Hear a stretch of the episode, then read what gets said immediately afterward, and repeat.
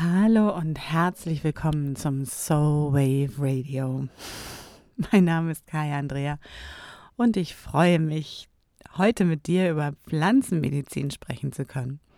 Im Englischen auch wunderbar Plant Medicine genannt. Und ich äh, lache, weil wenn du mich jetzt sehen würdest, ich liege auf dem Boden zwischen Bett und Wand, ähm, um einen möglichst ruhigen Sound zu bekommen und möglichst wenig ähm, Nebengeräusche in dieser Podcast-Episode zu haben.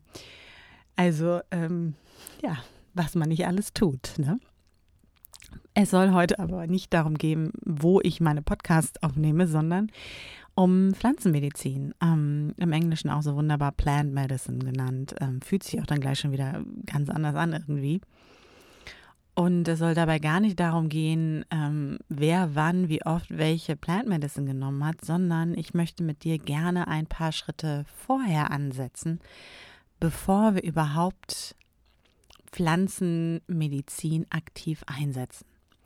Für diejenigen unter euch oder falls du auch direkt noch nichts davon gehört hast, von diesem ganzen Phänomen, es gibt seit einigen Jahren den Trend, dass ähm, vor allem Psychode psychedelische Pflanzen ähm, als Medizin genutzt werden. Und zwar diese Pflanzen schon seit Ewigkeiten genutzt werden, nur dass ähm, die sich sozusagen dem Westen zugänglich geworden sind, beziehungsweise der Westen sie sich zugänglich, zugänglich gemacht hat, muss man korrekterweise sagen. Und das sind Pflanzen wie Iboga ähm, aus dem afrikanischen Kontinent oder ähm, eine Pflanzenmischung, die Ayahuasca genannt wird. Das ist ein Tee, in dem Pflanzen gemischt werden mit psychedelischer mm, Wirkung aus dem Amazonasgebiet. Ähm, und es gibt äh, Peyote ähm, aus Nordamerika. Das ist ein Kaktus. Und traditionell haben die Menschen in diesen Regionen diese Pflanzen genutzt, um zu heilen, um zu visionieren, um Dinge zu erkennen.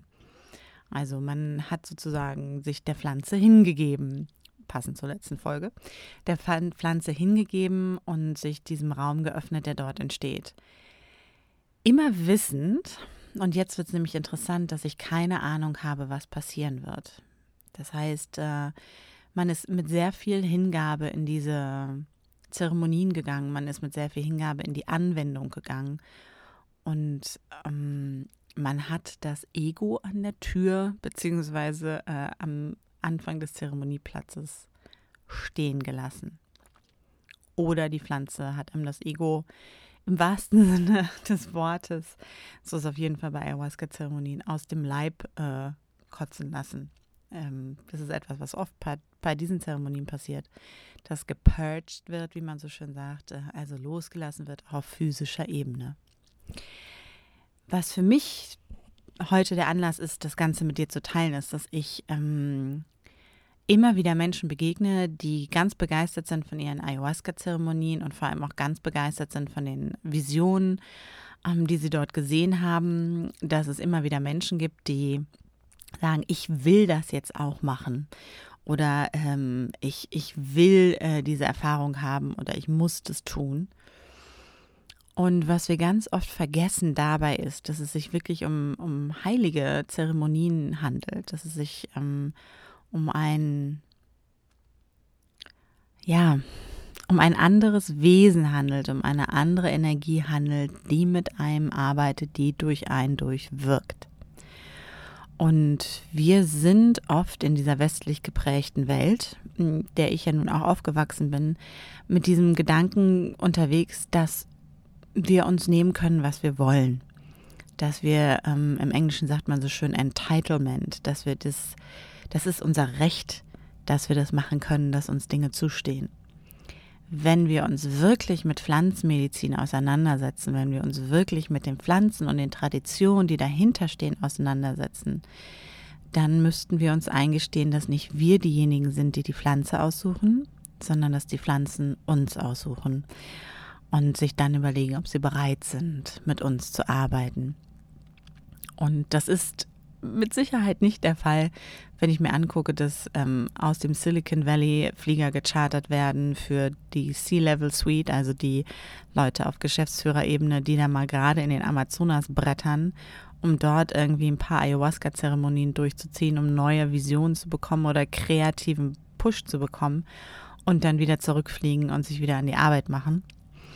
Ähm, sondern das steht für mich eher symbolisch für diese Art und Weise des Herangehens, wo man denkt, so, ich kann das jetzt, weil ich habe das Geld, ich habe die Macht, ich habe die, die Entscheidungsfreiheit, das zu tun. Und das ist ein sehr, wirklich im wahrsten Sinne des Wortes, kolonialisierender Angang, denn ich ähm, ignoriere das, was dort an, an Heiligkeit eigentlich in dieser oder an ja doch, Heiligkeit ist das deutsche Wort. Sacredness ist so, ist nicht Holiness, sondern Sacredness wäre das englische Wort, äh, in dieser Zeremonie passiert. Und mir ist das nochmal wirklich aufgegangen, als wir letztens ähm, zusammensaßen. Ich saß mit Freunden zusammen und äh, ein Freund kam vorbei, der einen Pflanzenworkshop anbieten wollte, wo er den Leuten, ich bin seither noch in Arizona, die Pflanzen ähm, der Wüste nahebringen möchte. Und es gab halt die Diskussion, wir haben uns unterhalten und er ist gekommen, um einfach bei den Freunden, bei denen ich jetzt bin, die ein ähm, Native Background haben. Das heißt, sie kommen aus der Ecke, sie sind Navajos, sie sind verbunden mit dem Land, jetzt nicht die Phoenix Area, sondern Navajo Nation liegt etwas höher. Aber sie sind verbunden mit dem Land und den Pflanzen und es gibt eine lange Tradition, mit diesen Pflanzen zu arbeiten bei diesen Menschen äh, und auch bei meinen Freundinnen. Und äh, so kam er und wollte sich nochmal über die Pflanzen austauschen. Und ähm, dann sind wir ins Gespräch gekommen und es ist wahr. Und der Moment ist mir hängen geblieben und deswegen gibt es auch diese Folge heute, war, ähm, dass er sagte, ja, und dann habe ich die Essenz und das Teil, den Teil von der Pflanze und dann da, da, da, da, so von diesen vier Pflanzen dabei. Und dann kann jeder sich aussuchen, mit welcher Pflanze er arbeiten möchte. Und in dem Moment ähm, sind wir in dieses Gespräch gegangen und dann habe ich gesagt, wer entschließt, dass ich derjenige bin oder diejenige bin, die die Wahl treffen darf? Denn ich komme ja und ich bitte um etwas. Ich bitte um Heilung, ich bitte um Erkenntnis, ich bitte um Führung. Und ist es nicht da eigentlich das Recht der Pflanze zu sagen, ich bin bereit, mit dir zu arbeiten? Ich bin bereit, mich für dich sozusagen einzusetzen. Und er guckte mich an und überlegte und sagte, so hat er das Ganze noch nie gesehen. Und in dem Moment ist mir auch nochmal klar geworden, dass viel dieser wirklich im wahrsten Sinne des Wortes Industrie, die da gerade entsteht, wenn es um Pflanzenmedizin in sämtlichen Variationen gibt, auch eine Kakaozeremonie ist eine Pflanzen, äh, Zeremonie und Kakao ist eine Pflanze, die durchaus sehr kraftvoll sein kann, dass ähm, wir sehr oft entschließen, ich will das oder ich will das, damit dann das und das passiert. Also wir sind wieder in diesem Umzu-Modus aus einer vorherigen äh, Podcast-Folge ähm, und meinen, dass diese Pflanze und das jetzt, uns das jetzt liefern muss.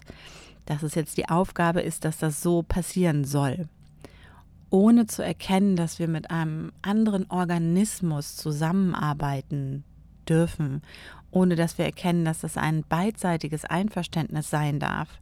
Denn das würde unser Konzept, unser christlich, westlich, europäisch, patriarchales Konzept von wir als Mensch stehen an der Spitze der Evolution und alles andere steht unter uns und ähm, wir sind mehr wert als die anderen, wir als Menschen und da die Natur komplett auseinanderhauen.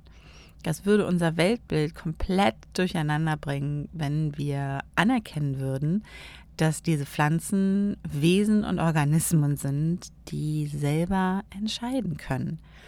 Und wenn wir uns mal angucken, in Deutschland ähm, hatten wir auch diese, diese Erfolgsbücher sozusagen dieses Försters, der ähm, über Wälder geschrieben hat und den Zusammenhang der Wälder, wie Bäume kommunizieren. Wir wissen, dass das hochkomplexe Zusammenspiele sind mit ähm, hochkomplexen Kommunikationen auch über die Verteilung von, ähm, von ähm, Nährstoffen, von Wasser, von Licht, von wann stirbt ein Baum für die anderen auch.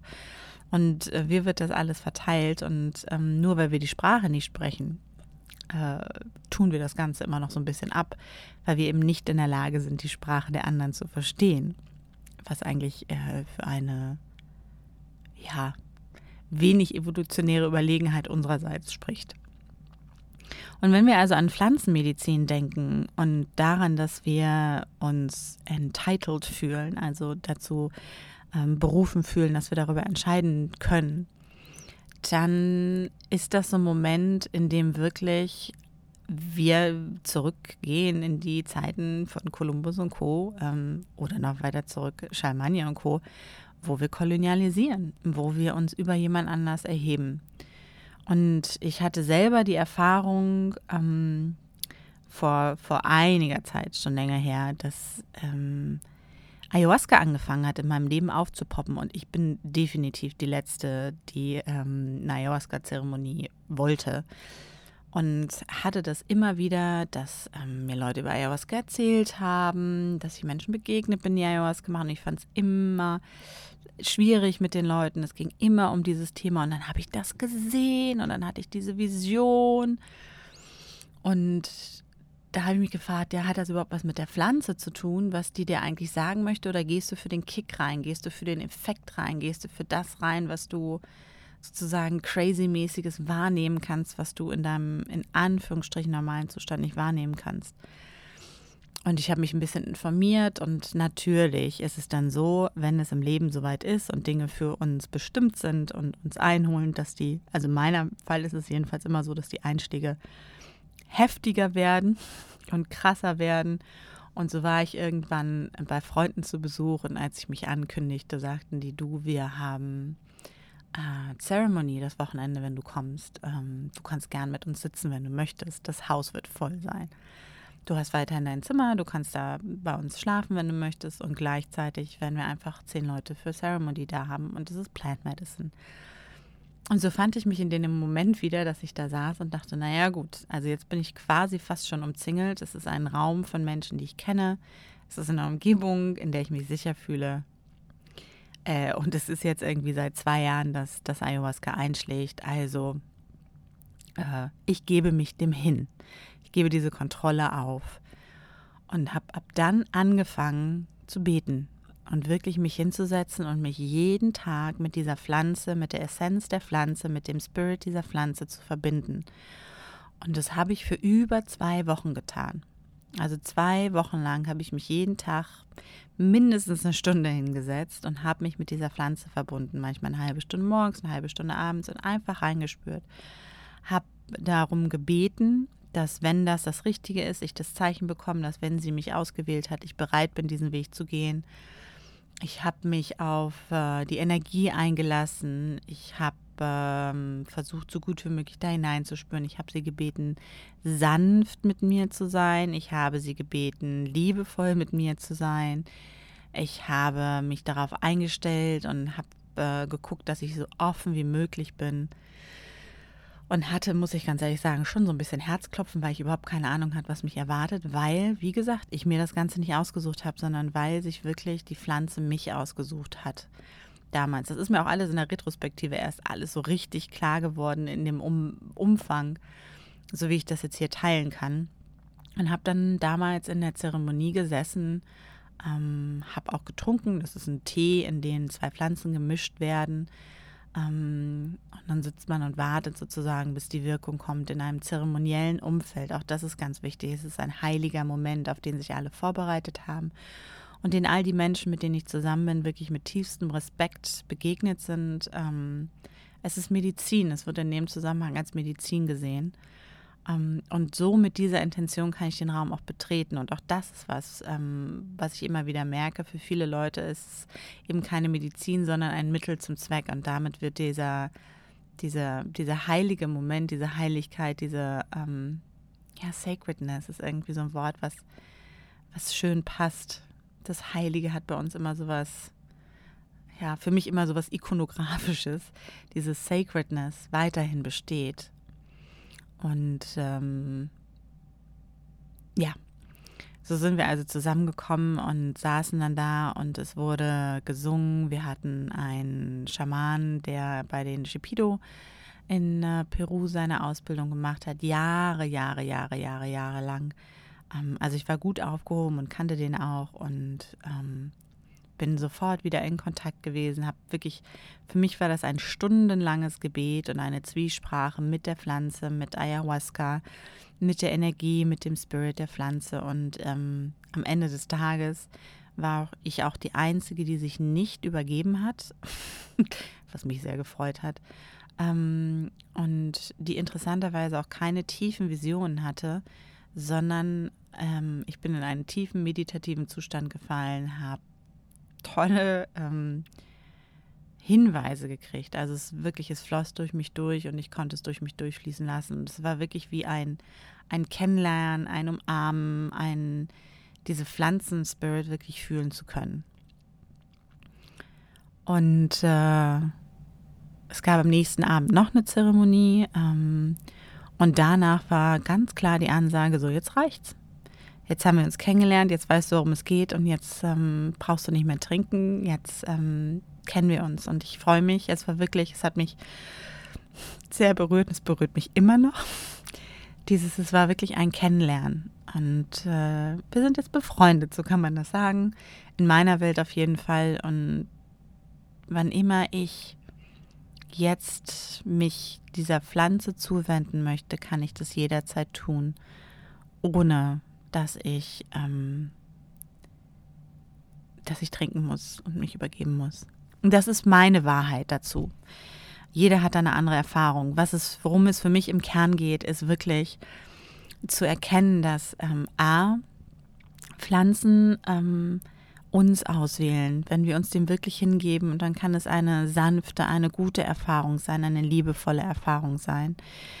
Nur das bedeutet halt eben auch, um zurückzukommen auf den Workshop, den der Freund von mir plante, dass ähm, vielleicht ich mir nicht die Pflanze aussuche, sondern dass man sich Zettel aufschreibt, ähm, die umdreht, wo die Namen der Pflanzen auf, draufstehen und guckt, welche, wo die Resonanz ist, wo der Spirit der Pflanze ja sagt, wo in in Resonanz mit mir gegangen wird. Und dieses Grundverständnis ist so anders als das, was ich ganz oft ähm, in Deutschland erlebe, in, in, vielen Zusammenhängen erlebe, wo es darum geht, ich will das jetzt, ich muss das jetzt, das, soll jetzt so sein. Und nicht einmal vorher oder nachher oder zwischendurch wirklich die Tatsache geehrt wird, dass es sich da wirklich auch um eine Wesenheit handelt. Und, und das ist mir jetzt auch nochmal wichtig, wenn wir von Pflanzenmedizin sprechen, dann muss es nicht immer das ausgefallene ähm, psychedelische Element sein, sage ich jetzt mal, sondern es kann auch Salbei aus dem Garten sein, Basilikum aus dem Garten sein, das Gänseblümchen sein. Und all die Pflanzen, die uns tagtäglich umgeben, wenn wir uns darauf einlassen, auf dieser Ebene, dass wir mit diesen Pflanzen in Kontakt gehen, dass sie Botschaften für uns haben, dass wir mit dem Spirit uns verbinden können, so wie unsere Vorfahren das übrigens auch gemacht haben. Unter anderem ähm, im europäischen Kontext zum Beispiel mit dem Fliegenpilz, den sie nicht konsumiert haben, sondern geräuchert. Ähm, wie sie das gemacht haben mit anderen Kräutern, die sie geräuchert haben, wie sie das gemacht haben mit ähm, Belladonna und anderen Pflanzen, die sie zu einer Salbe äh, gerührt haben, die dann aufgetragen wurde und die ähm, zur Vision geführt hat. Darüber, da kommt übrigens die Geschichte von den Hexen, die auf dem Besen fliegen her. Man hat diese Salbe dann als Flugsalbe bezeichnet. Und das immer im, im Einklang mit der Natur, mit den Pflanzen und mit dem Wissen, dass auch diese Pflanzen Energie haben, ein, ein Spirit haben, ein Wesen haben, getan haben. Wenn wir uns darauf einlassen, dann wird die Geschichte der Pflanzenmedizin auf einmal eine andere. Dann müssen wir nicht mehr in den Urwald fahren, ähm, um dort außergewöhnliche Erlebnisse zu haben, sondern dann können wir bei uns vor der Tür gucken. Interessanterweise sind Gänseblümchen wunderbar für Traumata, die helfen, Traumata zu heilen. Und äh, ich musste so lachen, als ich das wirklich hörte und mir daran erinnert, wie wir als Kinder, und ich weiß nicht, ob es dir genauso ging, als Kinder immer diese äh, Gänseblümchen ähm, einer Grenze uns auf die Köpfe gesetzt haben, wo ich dachte, wir haben intuitiv als Kinder immer schon erfasst, dass es das beste Heilen des täglichen Traumas ist. Ähm, und all der Dinge, die uns widerfahren sind oder die wir nicht verarbeitet haben. Und dann haben wir alle immer Gänseblümchen auf dem Kopf gehabt. Und ähm, ich finde es ganz interessant zu gucken, auch ähm, Salbei, der diese wahnsinnig klärende Wirkung hat. Wenn wir Salbei-Tee trinken, der uns hilft, eine klare Stimme zu bekommen. Und wenn du das nächste Mal vielleicht einen Kräutertee trinkst, wenn du das nächste Mal eine Kräutersalbe auftust, wenn du das nächste Mal wirklich auch ähm, vor allem wenn du naturkosmetisch unterwegs bist, mit Pflanzen arbeitest und dich dir erlaubst, dir einen Moment zu nehmen, um dich mit dieser Pflanze zu verbinden, dann wirst du merken, dass die Wirkung, die daraufhin entsteht, eine ganz andere sein kann, dass die viel tiefer geht, dass die viel bewegender sein kann. Und natürlich nochmal, wenn du die Pflanze vielleicht selber in deinem Garten oder auf dem Balkon hast ähm, und da schon mit ihrem Kontakt sein kannst und auch bei der Ernte zu spüren, was darf geerntet werden, was bleibt noch stehen, so wie unsere Vorfahren das gemacht haben und immer etwas stehen lassen haben für die Göttin, für die Welt und für den Fortbestand auch dieser Pflanzenlinie, so wie wir auch nie alle Tiere getötet haben, sondern immer welche übergelassen haben, ganz bewusst, damit die in den Linien weiter bestehen können, damit wir alle weiter bestehen können. Und wenn wir in dieses Bild von Pflanzenmedizin reingehen, dann gibt es auch da keine Wertung mehr, wer ist besser, wer ist schlechter. Ne? Also wow, die magische große Ayahuasca-Pflanze, wunderschöner Spirit und äh, das kleine mickrige Gänseblümchen, sondern wir erkennen die Kraft, die in allem liegt. Ähm, doch dazu müssen wir anfangen zuzuhören. Davon, da müssen wir anfangen, uns darauf einzulassen. Und vor allem bedeutet das, dass wir uns nach innen wenden und nicht mehr von diesen äußeren Effekten ähm, bewegen lassen, nicht mehr von diesen äußeren Einwirkungen, von der Effekthascherei mitnehmen lassen, sondern uns trauen, uns hinzusetzen, zuzuhören und in Demut, vor allem in Demut, den Pflanzen zu begegnen. Denn erst dann können wir meiner Meinung nach ihre wahre Medizin entdecken. Und erst dann können wir wirklich anfangen, mit ihnen zu arbeiten beziehungsweise erst dann fangen sie wirklich an, mit uns zu arbeiten. Hm.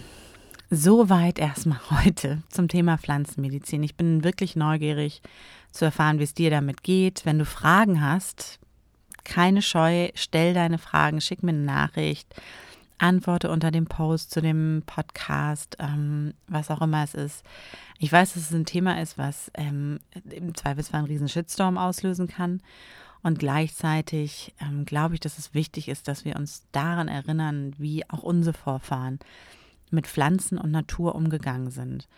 Und dass wir uns daran erinnern, dass es wirklich so war. Ich habe dazu ja schon mal eine Folge gemacht wo es auch um das Thema Hawaii geht und indigene Zusammenhänge und Sacredness und Science, also wirklich dieses, dieser heilige Moment und der wissenschaftliche Moment. Also es geht wirklich immer auch um diesen, diesen, dieses Spannungszweig Weisheit und Wissenschaft. Und die Wahrheit liegt eben nicht immer in der Wissenschaft. Und es war so, dass Ende des, also Ende 700, also um 770 herum, gab es ja, im, also auf jeden Fall aus Westfalen, in dem, in dem Gebiet, was wir jetzt Deutschland nennen, ähm, ist ähm, Karl der Große vorgedrungen und hat die Bevölkerung christianisiert. Und im 8. Jahrhundert wurden dementsprechend auch die Erlässe äh, geschaffen, die Heilkunde mit Kräutern unter Strafe und teilweise unter Todesstrafe gestellt haben. Das heißt, die Menschen wurden systematisch von dem Wissen ähm, um die Pflanzen äh, entfernt und vor allem von der damit verbundenen Weisheit abgeschnitten. Und diese Erlässe, also wenn man sich das überlegt, das war im 8. Jahrhundert, haben dazu geführt, dass wir auch ähm, die Verbindung zu Pflanzen auf vielen Ebenen verloren haben. Und das heißt nicht, dass sie verloren gegangen sein müssen für immer und ewig. Es gibt ganz viel Wissen und es gibt ganz viel heilkundige Menschen immer noch. Nur, ähm, warum ich das nochmal mit reinbringe, ist es wirklich der Moment zu erkennen, dass auch wir und unsere Vorfahren traditionell immer mit Pflanzen gearbeitet haben, dass die genauso kraftvoll waren, dass es einfach eine andere Grundenergie ist. Und das ist das, was ich auch immer wieder merke, wenn ich mit Pflanzen arbeite, die auf dem Grund wachsen, auf dem ich geboren bin, die in dieser grundgleichen Energie schwingen wie wir. Ähm, dann hat das nochmal eine ganz andere Wirkung und darf eine ganz andere Wirkung entfalten. Und nicht umsonst mache ich, ähm, bin ich so ein Tee-Fan. Denn das ist Pflanzenmedizin für mich. Das ist wirklich Pflanzenmedizin, die ich aktiv anwenden kann. Jeder Tee, den ich trinke, ist ähm, Pflanzenmedizin. Jeder Kaffee, den ich trinke. Jeder Kakao, den ich trinke.